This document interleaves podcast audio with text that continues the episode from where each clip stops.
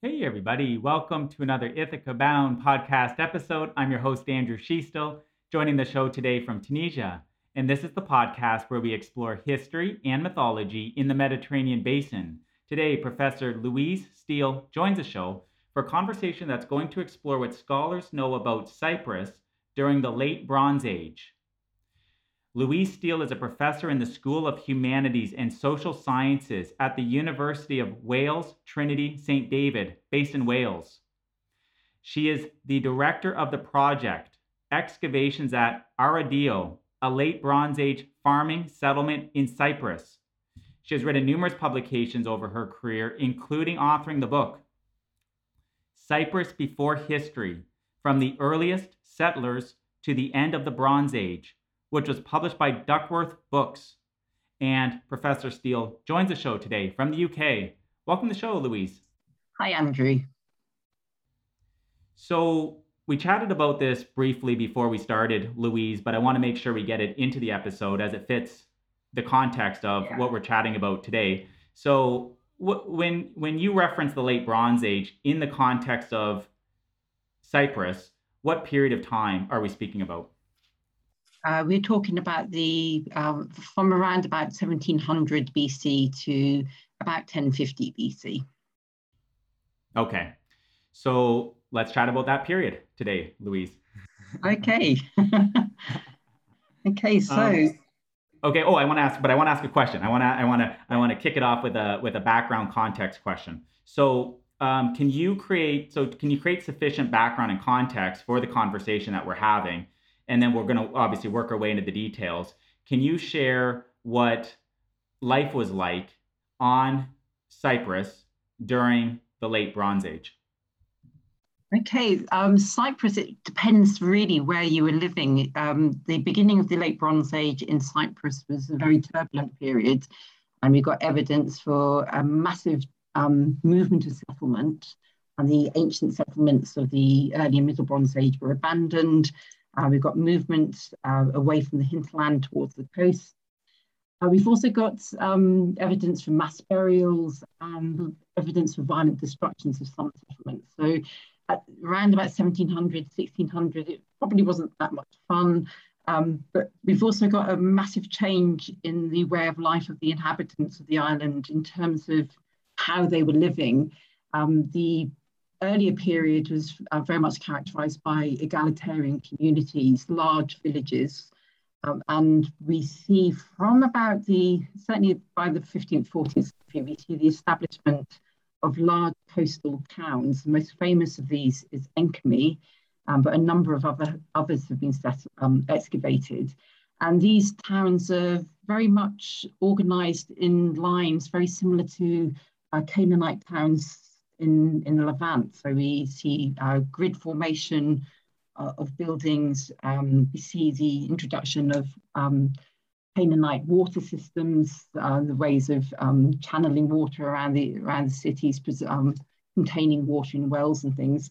And we see a, a, new way of life, new type, a new material culture, um, the introduction of um, new status symbols such as cylinder seals, and um, Cyprus is increasingly incorporated in uh, um, the cosmopolitan lifeways of the East Mediterranean in trade, exchange, diplomatic ventures. So, so Cyprus goes through a massive change at the beginning of the late Bronze Age. Um, but by the 14th and 13th century, Cyprus is really one of the major players in terms of trade and exchange in the East Mediterranean. Um, and the reason for this is the massive copper supplies on the island, which are located in the foothills of the Troodos Mountains. And um, we see we see exploitation of this copper from a mass on a massive scale uh, from the beginning of the late Bronze Age and the trade of this copper from centres such as Enkomi. So that's really the background. But in the hinterland, the site that I've been working at, Arediou, it's very different. It's not um, urban communities, it's still small village communities, still farming ways of life. Um, so, so it sort of really depends on where you are as to what sort of contact you had with external people and, and how much in the ways of, of exotic luxuries coming from abroad are going to affect your way of life. Places like Mycenae, various places on the island of Crete in this period of time at some point had palatial buildings. Do any palatial buildings, did any palatial buildings show up on Cyprus during the late Bronze Age? Uh, that is a very good question because all these surrounding cultures, the Hittites, the Minoans, the Mycenaeans, the Canaanites, the Egyptians, all have palaces. In Cyprus, we don't really have evidence for palaces. There are um, a number of very large buildings that have been excavated. The, um, probably the best known of these is a place called Kalavasos, which is on the south coast, and um, a lovely large building with ashlar masonry masonry was excavated in the 1980s and early 1990s. Um, this is on a tripartite um, uh, plan. There was a central courtyard, and there was definitely evidence for trade and exchange um, beyond beyond Cyprus, and lots of luxuries being being sort of accumulated around Building 10, and also central storage. Um, there's a on the left hand side of the building on the um, west side of the building, there's a massive Pithos hall um, with, um, I think, about 50,000 litres capacity, storage capacity in the Pithoi. Uh, so something very similar to what you might see in palaces in, in Crete, um, but not at the same scale. And it's um, the excavator has balked at calling it um, a palace.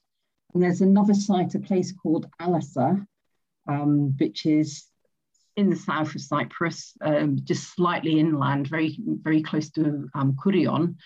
And uh, Alassa, another massive ashlar building has been excavated. And that one possibly looks slightly more palatial. It's got um, water systems which are reminiscent of Knossos.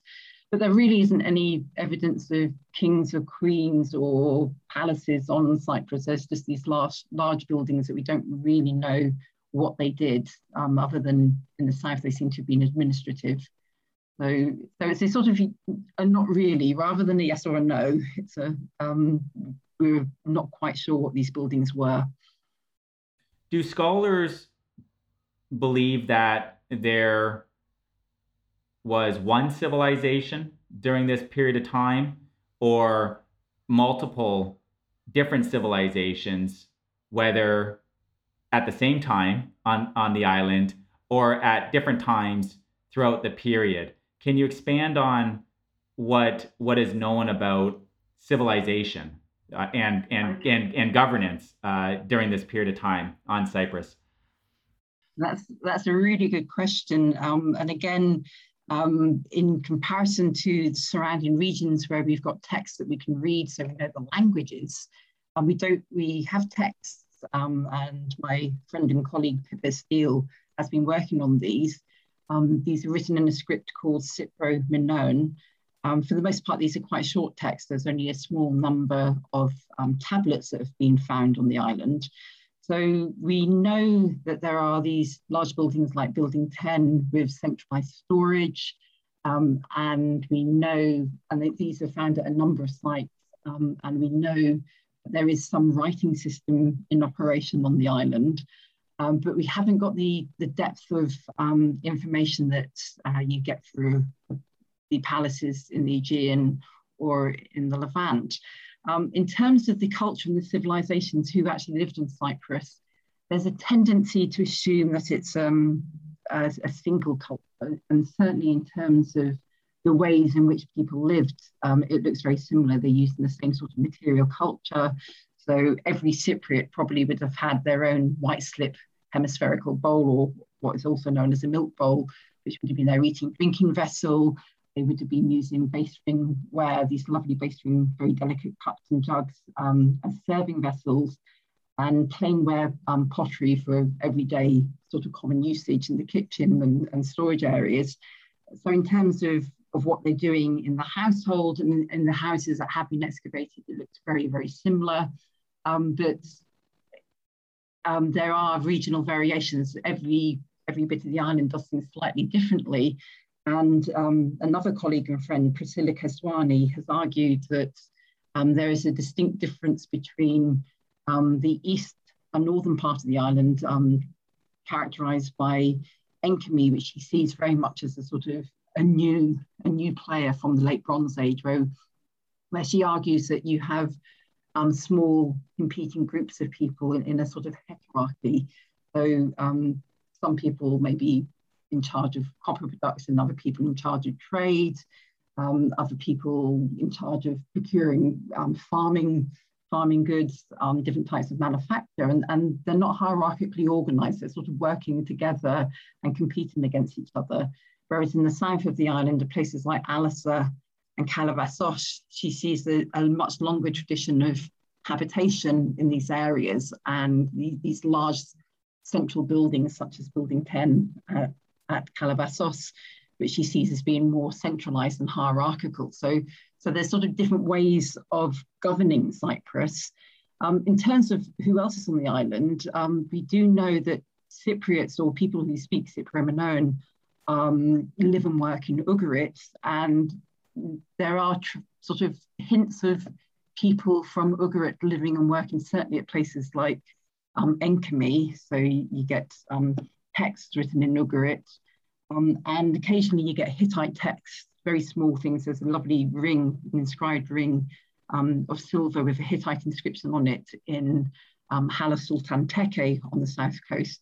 So you do get sort of indications of other people being on the island. And I suspect that actually in terms of who were living in the major city centres, Enkomi, Hala Sultan Tekke, Kition, Kalavasos, these would have been very cosmopolitan and mixed. You would have had Egyptians, Canaanites, um, Hittites, um, Mycenaeans all sort of living and working alongside each other, as well as the Cypriots. But in terms of who the Cypriots were, they are they're very elusive. They they're sort of hiding in the background, and, and we just get glimpses of them from their material culture.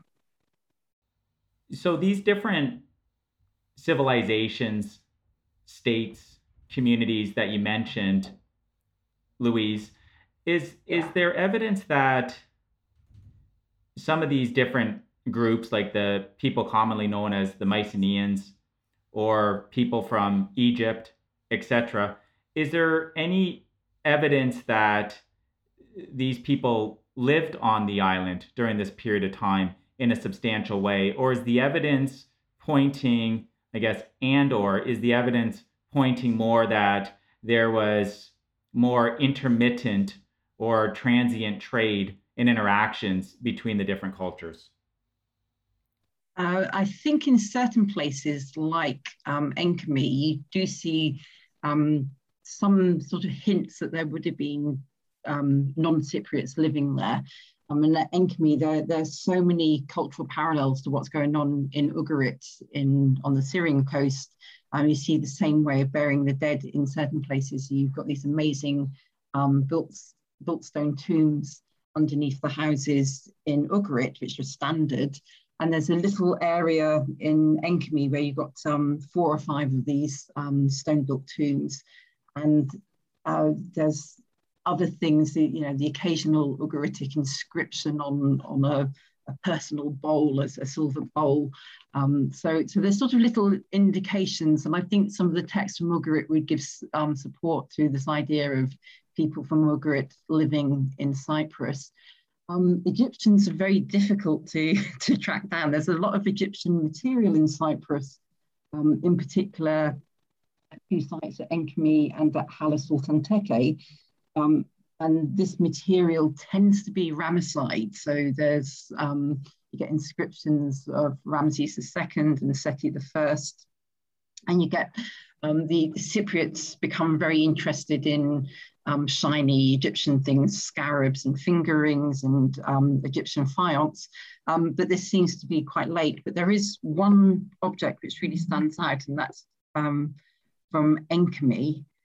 Uh, I can't remember which tomb it's in. I think it's, um, but there's one tomb where there is an Egyptian, what's known as a, a Nusek collar, um, which was found in a, in one tomb in Enkomi, which looks very unusual as a, as a gift. And Liz Goring suggested in her PhD that this could mark a, an Egyptian burial, but I tend to think that Egyptians don't get buried overseas. Um, Mycenaeans, I, am sure Mycenaeans are there. You get Mycenaean figurines turning up, and Lisa French many years ago suggested that a Mycenaean figurine would mark um, a Mycenaean. I'm not necessarily sure that I would totally agree with that. Um, but there, there's this sort of um, this range of objects which might show that Mycenaeans are there, um, whether they're there just because they, they, they got a trading enterprise. Um, but again, it, it just really depends on how you read the material culture. The material culture is telling us something about these people, but it's also very difficult to read. I mean, you do also get, um, there's a, an amazing um, ritual site in the northeast of Cyprus, a place called Ayas very near Enkomi.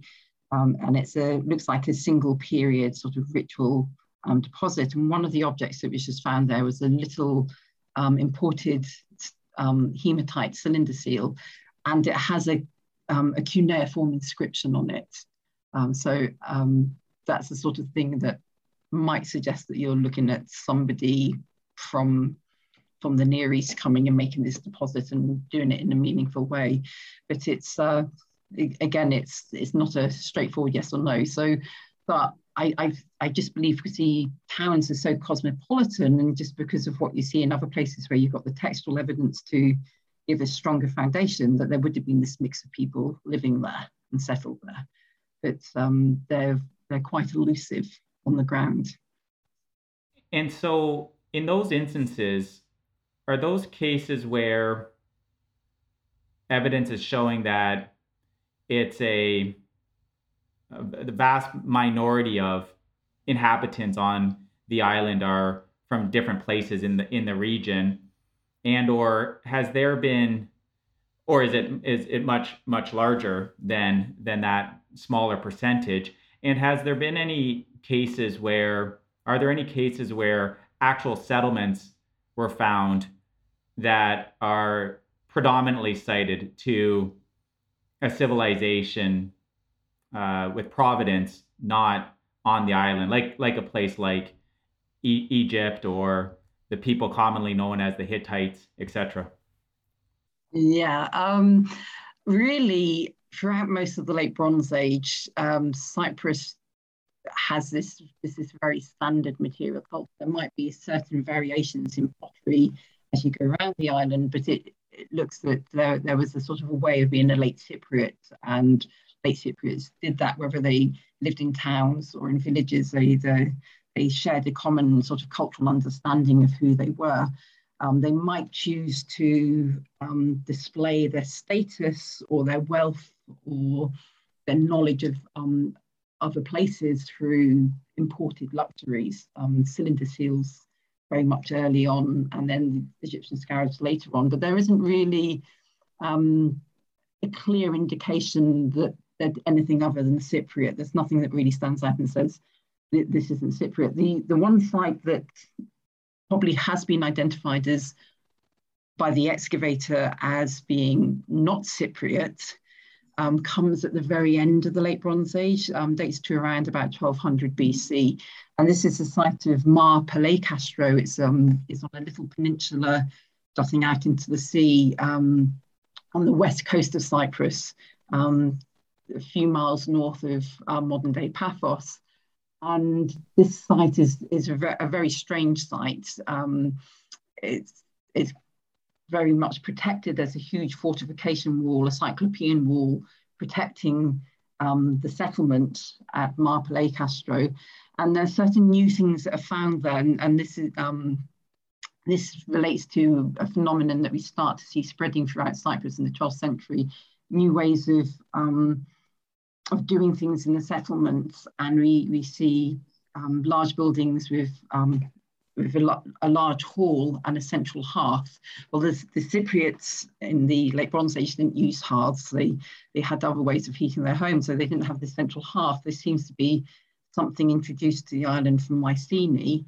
Um, and this large hall seems to be very similar to a megaron in, in Mycenaean Greece. It's a place where people would gather and feast. So there's evidence of um, feasting equi equipment, um, certain types of pottery, and some of this pottery is locally made, um, but in the Mycenaean style, what we would call white painted wheel made three pottery, very ugly name for a very beautiful type of pottery. Um, but you get My Mycenaean craters for mixing wine, and Mycenaean deep bowls for, for, for drinking the wine. Um, so this is the one thing which looks a little bit odd and doesn't look Cypriot. Um, and um, as the 12th century progresses, you see more of these, these hearth buildings as examples in um, for example, of um, these large central halves, and also this change in pottery around about 1200 BC. The traditional Cypriot wares gradually fall out of use. Um, you see this um, locally made Mycenaean pottery, Mycenaean style pottery, um, some of which is very beautifully decorated with pictorial decoration. Um, and we also see a change in the cooking ware. And that, that for me is the most interesting thing. It's sort of um, you the traditional Cypriot cooking pots disappear and we see new cooking pots which are similar in shape to Aegean cooking pots. And I, I believe also there's um, the introduction of new types of um, textile equipment, which again seems to have links back to the Aegean. So, so around about 1200, maybe you can look at non-Cypriots really establishing themselves and bringing their own way of life with them. But this becomes very much embedded in um, Cyprus in the 12th century and Cypriots adopted it as well. Okay. And I want to clarify a point you made about the, the pottery changing, Louise. And you said that at some point in time it becomes it became more associated to Mycenaean culture. What what approximate year did that occur?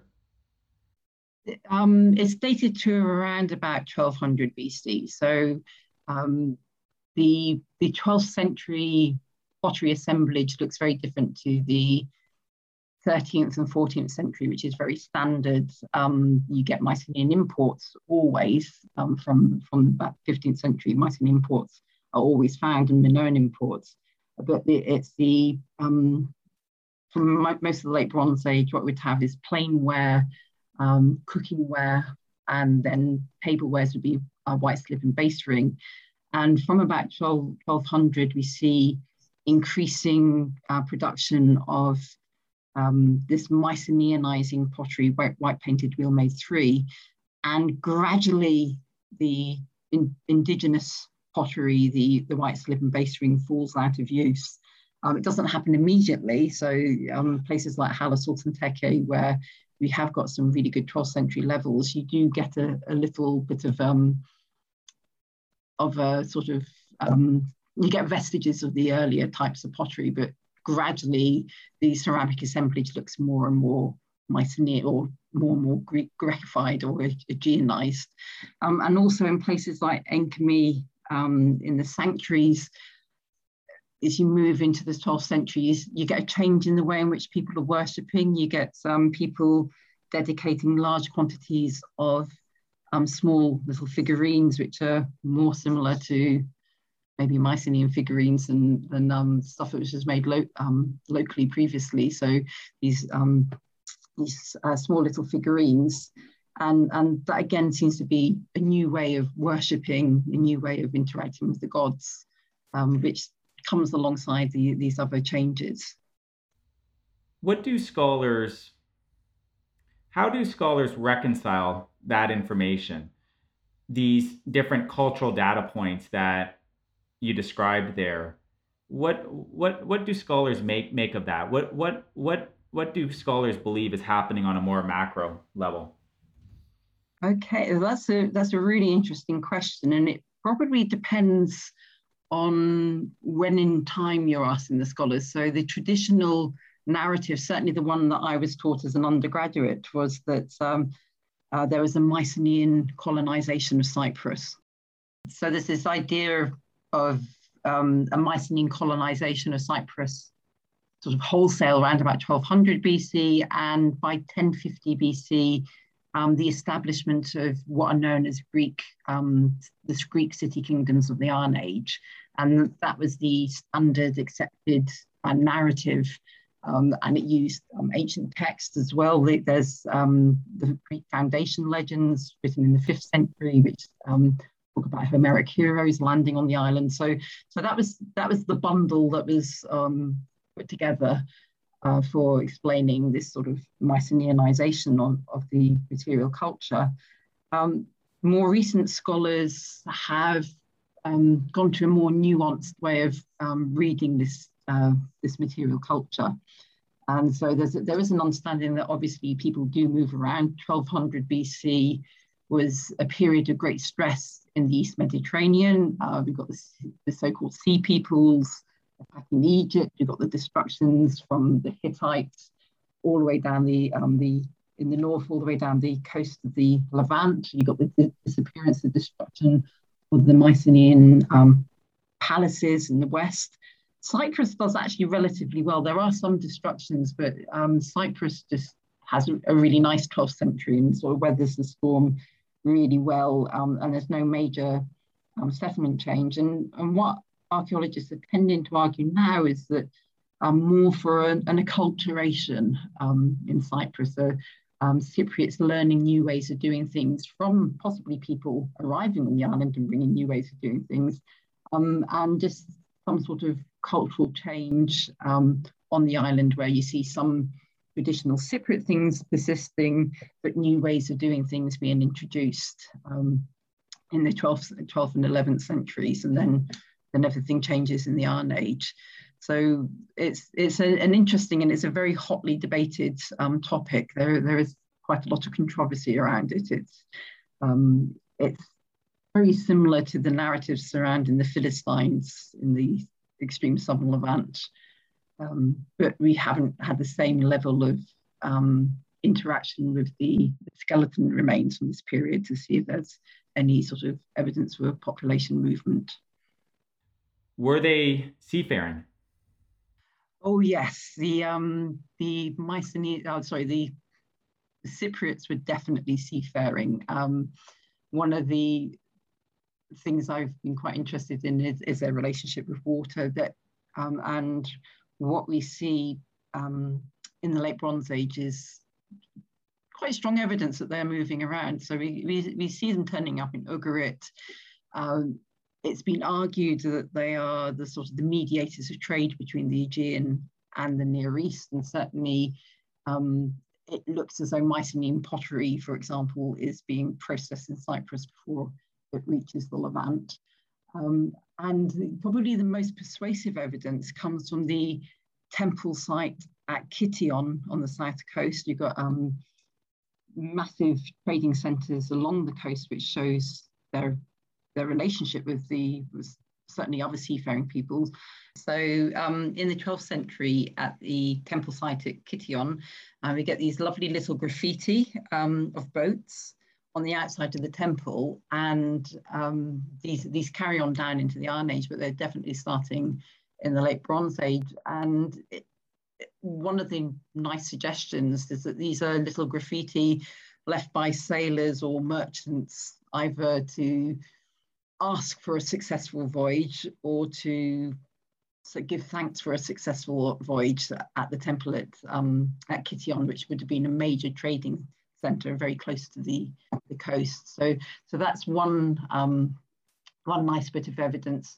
And there are sort of occasional, not often, but there are occasional representations of boats from, from late Bronze Age Cyprus. There's um, some lovely clay models of boats um, found in tombs um, a couple in, from a site on the north coast, a place called Kazaphani, um, and two the, um, some little clay boats have been found there, and also from the site of Maroni in the south of the island, um, which was excavated by the British Museum in the 19th century. Um, and there's a wonderful um, crater from Ugarit, a Mycenaean crater, which shows a scene of merchants been um, sailing to Cyprus, well, presumably to Cyprus, but the, the merchants are standing on the upper deck and you can see the, the sailors on the on the lower deck sort of doing the rowing or whatever they're doing. And there is a, a lovely mast and, um, and, and sails. So, so there's the sort of occasional little indications as to the seafaring way of life, um, which turn up in, in sort of odd parts of the material culture. Maybe not as rich as in other places, but um, Cypriot iconography is fairly limited. sort of um, they they they show their inspiration in other ways. Okay. religion, you spoke about, you touched on religion earlier. Can you expand on what's known about religious orientation during this period of time? The, the pertinent points that you want to make sure gets into the episode on what, what's what's known about worship in this period of time. Okay, yeah. Um, so religion in Cyprus is one of the areas which I really think merits a, a lot more research. Um, one of the key um, aspects of religion that seems to be repeated throughout the island is um, um an emphasis on the bull and the importance of the bull in, in Cypriot religion. Um, there doesn't seem to be, it's very different again to the surrounding regions. There isn't one way of building a temple. Um, and we don't know much about the the gods or goddesses or spirits who were worshipped. Um, but a number of important um, temples have been excavated around the island. In the 19th century, the temple at um, Paphos, a place called Kuklia, was excavated, and this looked like it was a massive, massive temple. There was um, there was a large pillared hall, there was a large courtyard, so it looks like gatherings of large quantities of people was important. Um, and then there's this, always a sort of an inner sanctum that people don't go into. Um, and there's what's known as an aniconic Im image or a baetyl, a large um, basalt um, stone, which looks like it's just been rubbed over generations. Uh, and that's thought to go back at least to the late Bronze Age. So that's, that's one of the sort of finest temples, but also um, very badly preserved. Um, the probably the two famous cult images um, from Cyprus are both from Enkomi, and these are bronze statuettes which stand maybe about 20, 30 centimeters high.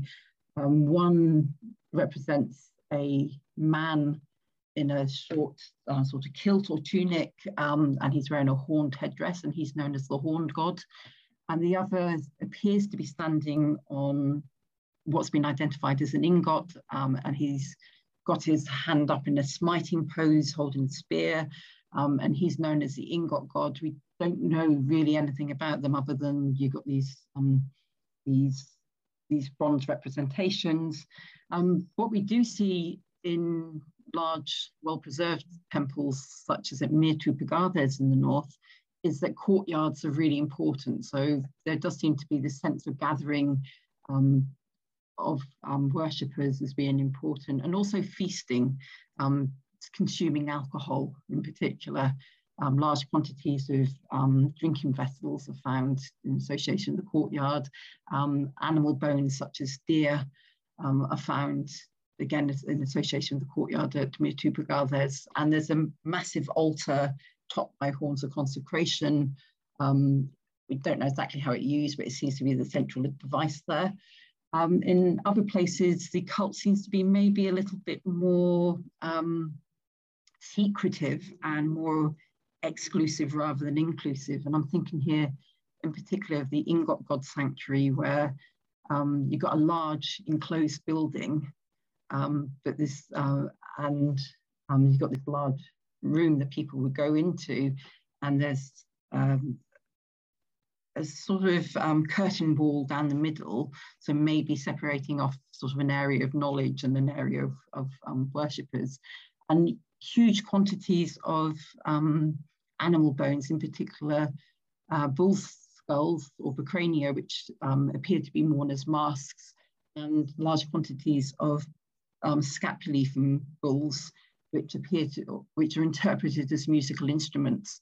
Um, but that seems to be, it's a very odd sight. And I, am sort of beginning to think of that as being a sort of a place of mysteries or a place where only the initiates would go.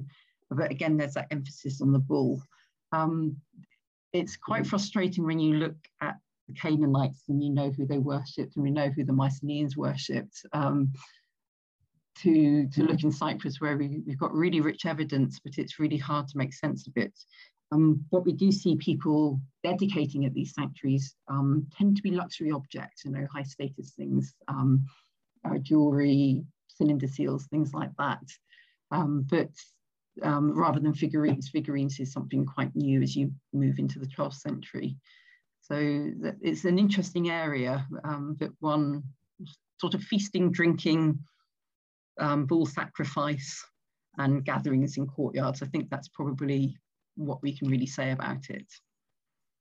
And maybe processions as well. You've got lovely bronze fans which show processions towards a sacred tree. People bring in um, various different types of objects um, as gifts, uh, horns of consecration, not horns of consecration, sorry, um, ingots and other sort of luxuries and maybe animals on the shoulders sort of bring these things in offerings. Um, but other than that, and music, um, you've got people playing playing the lyre as well. So so there's sort of things around the edges that we can look at and we can we can make some sort of as to what they were doing, but who they were worshipping remains very hidden. Okay, it remains a mystery at this uh, at this present time. Definitely. So, working our way to wrapping up the conversation today, Louise, is there something we haven't covered that you want to make sure gets into the episode about this topic that we haven't covered? Or is there something we have covered but you want to you want to emphasize before we uh, before we wrap up today? I think one thing I'd like to mention is a little bit more about the interconnections of Cyprus because there is so much evidence for Cypriots engaging with other peoples, um, and this is uh, through exports from Cyprus as well as imports. I think, I think the re- evidence is so rich that it's um, w- worth noting. So do you want me to talk about that? Please, yeah, yeah. If you want, yeah, whatever, whatever you think is pertinent that you want to get into the episode on that point, by all means. Oh, um, one of the ways that Cyprus is best known is through its pottery, and um, there are three wares in particular I want to pick out here in terms of trade and exchange. Um, the first is the base ring ware, which um, includes a large number of um, very beautifully made, very fine um, juglets, which primarily suggested in the 1960s were used for exporting opium. Um, the jury is very much out on that and probably swinging away from it, um, but certainly exporting something which is very luxurious um, and in small, um, exported in small quantities in these juglets, um, but very distinctive. It stands out from what we see in the in the Near East and in Egypt uh, the white slipware as well, in particular these um, hemispherical bowls. And that's quite interesting because tableware doesn't tend to get exported, but white slipware gets exported in huge quantities. And the red lustrous ware, which again, the jury's out as to whether this is Cypriot or um, Anatolian, but I think the technical, the technological evidences and the um, the analysis of the clays is probably pointing towards Cyprus. But again, you've got this amazing pottery which has been used for transporting precious liquids, um, oils and unguents. Um, in particular, you've got these lovely long, um, tall, thin bottles, spindle bottles, and then um, slightly larger um, pilgrim flasks. And this pottery is found throughout the East Mediterranean, in particular um, from Ugarit in the north, right the way down the coast of the Levant. Any self-respecting Levantine household would have had access to Cypriot pottery. Um, and down the Levant, um, down the Nile as well, uh, found in huge quantities in Egypt. Um, so it was something which was considered very, very desirable and would be exported in huge quantities. Um, we also get um, these wonderful little um, vases made out of base ring which are found in quite large quantities throughout the Levant as well. And they, you know, they're sort of they're very idiosyncratic, um, maybe being exported for their contents, but there's there's a sense of um, the pottery from Cyprus itself being desirable because of its it stands out from the the wares that were being used, and certainly by the Canaanites who had very sort of plain pottery. Um, and one of the most interesting deposits comes from the palace at Alalakh, and there's a huge quantity there of base ringware, including a wonderful, very large, very shiny base ring crater, which is found in the King's Palace, um, and um, other items of base ringware. And it just looks like the stuff was so desirable, even though it's only pottery. that it was considered appropriate to be exchanged to to um, to the rulers in the in the Near East, and the the king of Alalakh um, certainly consumed this with great um, delight. So, so I think there's um, there's a lot more that we can say about the pottery from Cyprus and how it's been exported and how it's being consumed. And the Cypriots imported stuff from Egypt, which is not very well known, but we do get Egyptian amphorae turning up. Um, even on my little farming site in the centre of the island, we've got evidence for Egyptian amphorae, but most of them turning up at Hala Sultan Tekke. Um, and Mycenaean and Minoan pottery found in huge quantities throughout the island. It's um, the, the Cypriots had um, a great desire for this type of pottery. They, in particular, they're interested in little perfume bottles, which um, your average Cypriot would be buried with a perfume bottle. And uh, wealthier Cypriots would also be consuming um, Mycenaean tableware, craters, and drinking vessels. So there, there's this um, this wonderful mix of material culture, but primarily seen through pottery, um, which uh, is, I think, quite um, is unique to Cyprus uh, in this period. In all your work on the island over the years, Louise, what finding via excavations stands out the most for you that mm. you're involved in. So you you came across, you might might have been with the team at the time, but but it was you observed it, the, finding, and what what st- what stands out for, for you the most, either from a being most fascinated by it or it being most memorable to you, and why?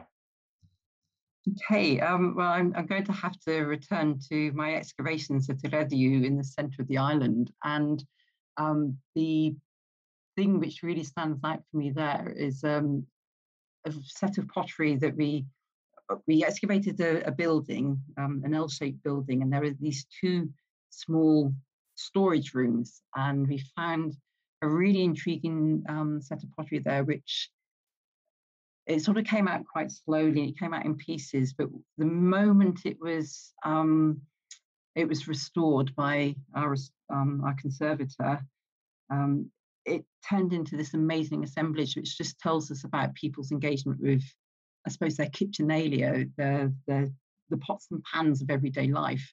So we've got a lovely little um, pithos, which only stands about 50 centimeters in height. Ours is only half um, preserved, and a couple of um, basins, which are about 25 centimeters high, and some jugs and a lovely little um, ladle for scooping out um, food, probably from the pithos and putting in the in the basins.